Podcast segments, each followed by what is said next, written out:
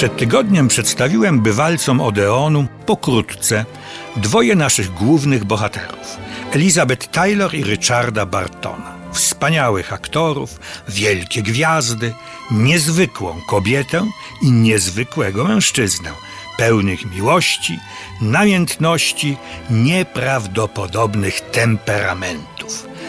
Byli stworzeni tylko dla siebie, a nie mogli ze sobą żyć. Targały nimi siły tajemne, żywioły nie do opanowania, o których nam, zwykłym śmiertelnikom, nawet się nie śniło. Raz dawali sobie z nimi radę i wtedy niebo było pełne gwiazd, albo nie dawali i wtedy działy się rzeczy straszne. Spotkali się, jak wspomniałem przed tygodniem, w czasie realizacji amerykańsko-brytyjskiego, wspólne produkcje stawały się wówczas modne, bo opłacalne, supergiganta Kleopatra kosztował bagatelną sumę 40 milionów dolarów. Dawnych, a nie dzisiejszych dolarów. Był rok 1962. Na ekrany film wszedł w następnym, 63 roku. Nie było to arcydzieło sztuki filmowej, ale zapierający dech w piersiach przebój. Może warto jeszcze wspomnieć, że droga obojga do tego filmu, a przede wszystkim do siebie, była dosyć długa i nieraz wyboista.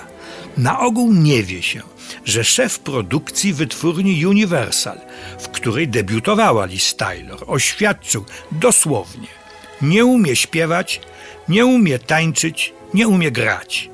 Tak na marginesie, podobnie oceniono Freda Astera, genialnego tancerza. Na szczęście w obu przypadkach znaleźli się tacy, którzy byli wręcz odmiennego zdania. Liz Taylor przekroczyła filmowy próg dojrzałości w 1949 roku filmem Konspirator, w którym grała 21-letnią bohaterkę. Ona miała wtedy lat 16, która nieświadomie wychodzi za mąż za komunistycznego, rozpoczęła się już zimna wojna, szpiega. Krytycy jej grę chwalili. Publiczność, jak zwykle, głosowała nogami.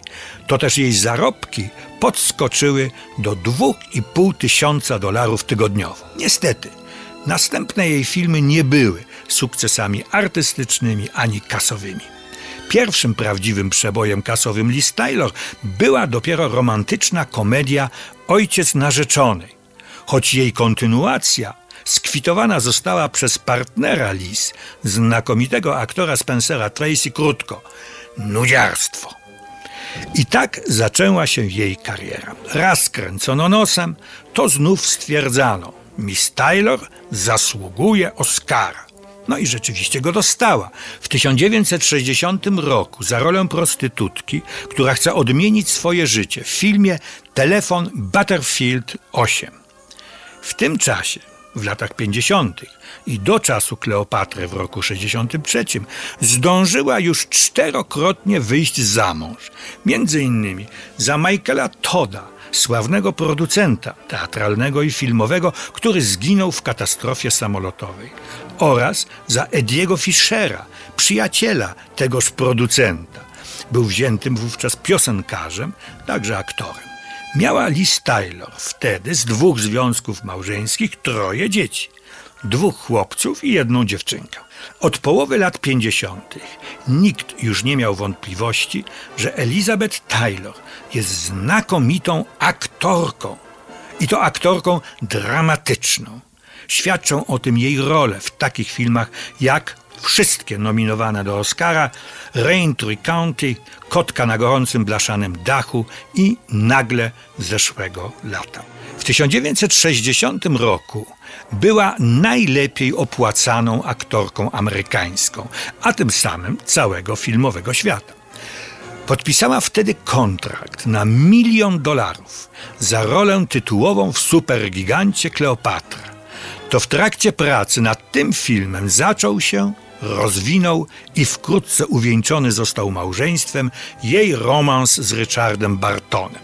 Prasa, nie tylko bulwarowa, miała smaczny kąsek, tym bardziej, że oboje pozostawali wówczas w oficjalnych związkach. Richard Barton, zanim nazwajmy rzecz po imieniu, zakochał się w Elizabeth Taylor, gwieździe i aktorce pierwszej wielkości, też wspinał się z ogromnym powodzeniem po drabinie sukcesu. I to zarówno teatralnego, jak i filmowego. Podkreślano obok bezsprzecznie wielkiego talentu przede wszystkim jego niezwykły temperament i wspaniały głos. Nie zapominajmy, że już w roku 52 otrzymał za rolę w filmie Moja kuzynka Rachel nagrodę Złotego Globa i pierwszą nominację do Oscara. W sumie otrzymał ich siedem, ale ani razu nie nagrodzono go Oscarem. W Hollywoodzie zagrał m.in. efektownie rolę dowódcy oddziału brytyjskiego walczącego w Afryce z wojskami generała Romla w filmie Szczury pustyni. Chodzi o pustynię wokół Tobruku. A w szacie był trybunem rzymskim dowodzącym żołnierzami, którzy ukrzyżowali Jezusa z Nazaretu. W Anglii zagrał w sławnym filmie, manifestie brytyjskich młodych gniewnych Miłość i gniew. Jednocześnie nie zrezygnował z pracy w teatrze i to po obu stronach Atlantyku, ciesząc się wielkim powodzeniem.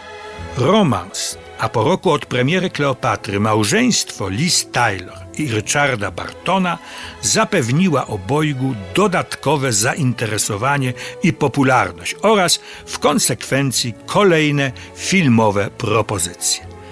Zanim do tego doszło, musieli jednak oboje rozwiązać swoje dotychczasowe związki małżeńskie.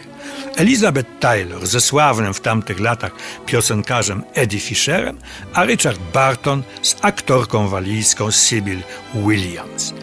Niezależnie od ich oficjalnych małżeństw, oboje prowadzili dosyć urozmaicone i niestabilne życie osobiste, intymne.